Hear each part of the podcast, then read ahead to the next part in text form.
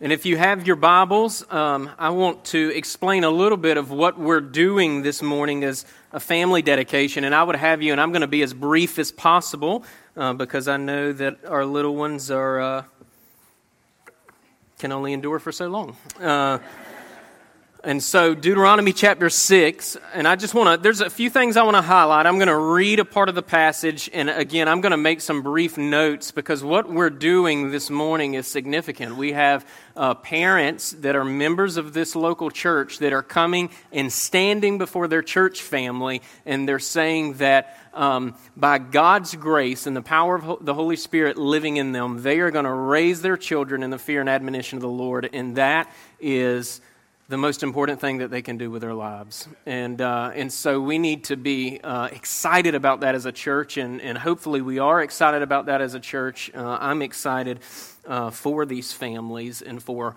uh, what these children um, will do uh, for the kingdom of God, for God's glory. But Deuteronomy chapter 6, verses 4 to 6. Moses, under the inspiration of the Spirit, he says, Hear, O Israel, okay, speaking to the people of God, he says, The Lord our God, the Lord is one. And you shall love the Lord your God with all of your heart and with all of your soul and with all of your might, right? And don't think of this as, as components that make up a man, but think of uh, what Moses is saying is he's commending whole body and soul devotion to the Lord there, okay? So love the Lord your God with all your heart, with all your soul, and with all your might. Verse 6. And these words that I command you today shall be on your heart Verse 7, you shall teach them diligently. Okay, so now he's shifting as to what, what's to happen. You shall teach them diligently to your children, and you shall talk of them when you sit in your house, and when you walk by the way, and when you lie down, and when you rise. Verse 8, you shall bind them as a sign on your hand, and they shall be as frontlets between your eyes. Verse 9, you shall write them on the doorpost of your house and on your gates. So, a couple of things here that I want us to see. The first is this, right? The, the parents in Israel here were to be totally committed to the Lord before they could commit to raising their children in the Lord. That's what we see in verses 4 and 5. And so these parents are coming before their church family and they're saying, We uh, are committed to our created, creator. We're committed to our Savior, okay? And, and these were, uh, and it's appropriate for us to see here in, in chapter 6 that these were, in fact, instructions to parents, okay? And so these are parents that are coming before you this morning saying they're, they are, they have dedicated themselves to the Lord. Uh, uh, first and foremost, and we know that that's the case um, because their salvation is a gift from God. Secondly, we see in verse 7 you shall teach we see that parents are the primary disciplers of their children. It's not the, it's not the pastor, right? It's, it's, not, a, it's not some minister or, or some other person. The way that the Bible speaks of the discipleship of children, they look to the parents as the primary disciplers of their children. That's one of the reasons why we worship multi generationally, is because we want your children to worship alongside of you so that they can catch the rhythms of worship. That's our philosophy. And, and that word teach there has the idea behind it of preparing them for judgment. Right? One day we're all going to stand before the Lord and we're going to give an account either as someone in Christ or someone out of Christ. And by God's grace, as parents, we want to labor to prepare our kids to stand uh, before God as one that is in Christ. Now, jump down a few verses because I want to highlight the what uh, of, of what is taught before we look at the how. Verses 10 to 15, and then I'm going to read verse 20. Verse 10 says, And when the Lord your God brings you into the land that he swore to your fathers, okay, to Abraham, to Isaac, and to Jacob, to give you with great and good cities that you did not build, uh, in verse 11, and houses full of all good things that you did not fill, and cisterns that you did not dig, and vineyards and olive trees that you did not plant, and when you eat and are full, then take care lest you forget God who brought you out of the land of Egypt, out of the house of slavery. It's the Lord your God, you shall fear him, you shall serve him. And you shall serve, and by his name you shall swear. You shall not go after other gods, the gods of the peoples who are around you. For the Lord your God is in your midst, is a jealous God lest the anger of the Lord your God be kindled against you, and he destroy you from off the face of the earth. And then drop down to verse 20. when your son asks you in time, in, in the time to come, what is the meaning of the testimonies and the statutes and the rules that the Lord your God has commanded you, then you shall say to your son, We were Pharaoh's slaves in Egypt, and the Lord has brought us out of Egypt with a mighty hand, right? We certainly know that this was a historical event, right? The, the, exodus out of Egypt and eventually into the promised land of Canaan. But if we spiritualize this because the gospel is preach, or the, uh, God is preaching the gospel to us from Old Testament to New Testament, we know uh, that God has rescued us from the slavery of sin. Amen? And, and he and this is not our own doing. Again it's the gift of god and, and this should be evident in our lives. And, and i love the, the, the line in verse 10 great good cities you didn't build houses full of good things you didn't fill cisterns that you didn't dig vineyards olive trees you didn't plant. Right? We the only thing that we contributed to our salvation is our sin right? Our sin needed to be forgiven by God, and God, in His graciousness, did absolutely that. And we look forward to, to the ultimate promised land when God in Christ makes all things new, the new heavens and the new earth.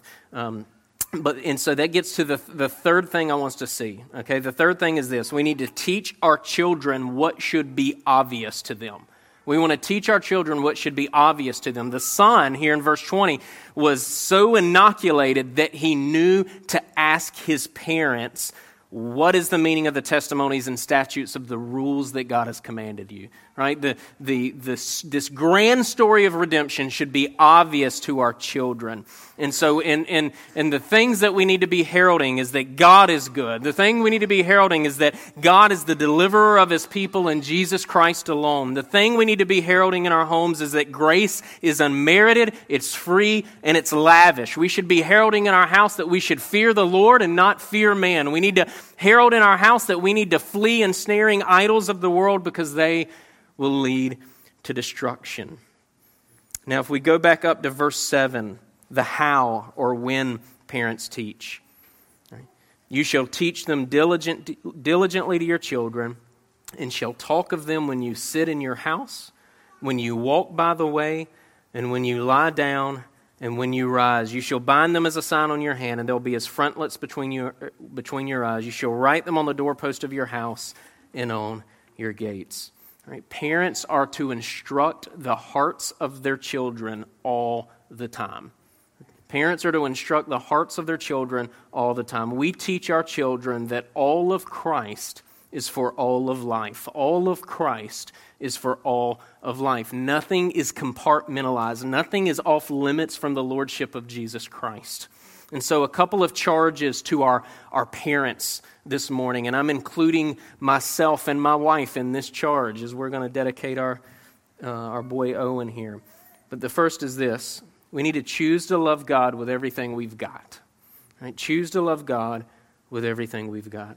Secondly, we need to marvel at the beauty of Christ every day. Third, we walk and talk and we speak with a mindfulness of the Spirit of God living in us. Fourth, I'll email this to you. we repent of sin quickly. We repent of sin quickly. Fifth, we're to make our home a safe place for our children to confess sin and see Jesus. And six, read the Bible and pray with your family every day. And then a charge to the church. Okay, because they're, again, they're committing in the context of the local church. Therefore, we as a church have responsibilities. And so, my ask is this first, pray for these families faithfully. Specifically, pray that the Spirit of God would transform their homes. Secondly, my ask is this ask them how they're doing as parents, right? Ask them how they're doing as parents that are, that are charged to raise children in the fear and admonition of the Lord. And three, ask them how you can tangibly help them as they seek to honor Christ. I'll email this to you as well. So, with that said, why don't let's have the families come up, and we will dedicate them to the Lord.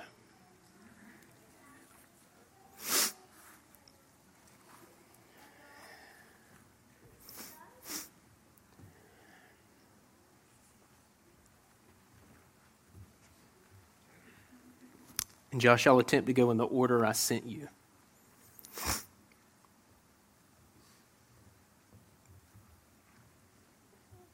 Leland, you look like you need to preach. Just, oh, man. Hey. All right.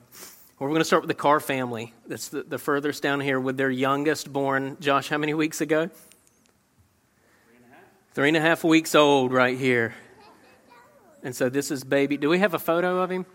A bigger photo? Yeah, we go. The I stole that off Facebook, Alyssa. So I hope that's a. Uh, but this is Josh and Alyssa Carr, and they're dedicating Moses Knox Carr. And Josh and Alyssa told me that Moses is named after Moses in the Bible, whom God dis- demonstrated faithfulness through, and, and who was faithful to the Lord even in the midst of affliction. And we see in Moses the, the grace and the forgiveness and the reconciliation power of God magnified. Um, Moses' middle name is Knox, which comes from the Scottish reformer uh, John Knox, who was one of the key figures of the Reformation in Scotland at great cost to himself. And, and their prayer is that Moses Knox will know experientially the faithfulness of God and that he'll walk courageously as did Moses and John Knox. And so let's pray for baby Moses. Moses Knox, may you profess the faith of your parents from a young age. May you know well the unrelenting faithfulness of God, and may you grow to be an unrelenting advocate of grace alone, by faith alone, in Christ alone, to the glory of God alone. In Jesus' name, amen. And then we have Daniel and Lillian Haskett and they are dedicating Zephaniah Daniel Haskett. Super cute. Now, Daniel and Lillian gave the name Zephaniah from the prophet uh, Zephaniah, who prophesied a passage that's near and dear to their hearts. Quote, The Lord your God is with you, the mighty warrior who saves. He'll take great delight in you. In his love, he'll no longer rebuke you, but will rejoice over you with singing. I know that that was a passage of scripture near and dear to you guys' hearts and that's certainly your prayer for your son. And Zeph's middle name is, is after Daniel, uh, and so he's named after his father. And so let's, uh, let's pray for Zephaniah Daniel. Zephaniah Daniel Haskett. May you love the Lord your God with all your heart, soul, mind, and strength from an early age. May you know that the Lord delights in you and rejoices over you in Christ Jesus. And may you spend your life singing like your dad and mom about the mighty warrior who saves. In Jesus' name, amen. And then I'm going to skip over you guys for a minute and come back. Leland and Candace uh, Lavoy, dedicating Leland Taylor Lavoy second. And um, this miracle baby. And, and I'm just going to read you what Leland sent me, uh, if I can make it through, regarding his and Candace's son. the name Leland means land lying fallow, which is a biblical meaning. Taylor means clothed with salvation, which is a biblical meaning. And then Lavoy, and this was my favorite part of what Leland wrote, which uh, is a French surname for someone that lived by the road. And it, it, I was wondering if there were toll booth workers in your history. But, but Leland said that his namesake is his grandfather. And, and I'm, I'm quoting Leland here. Uh, Leland said about you, Lee, he said, He's the greatest man I've ever met and my best friend. And I could not think of a better way to honor my father than by naming our son after him. So let's pray for Leland Taylor Lavoy II.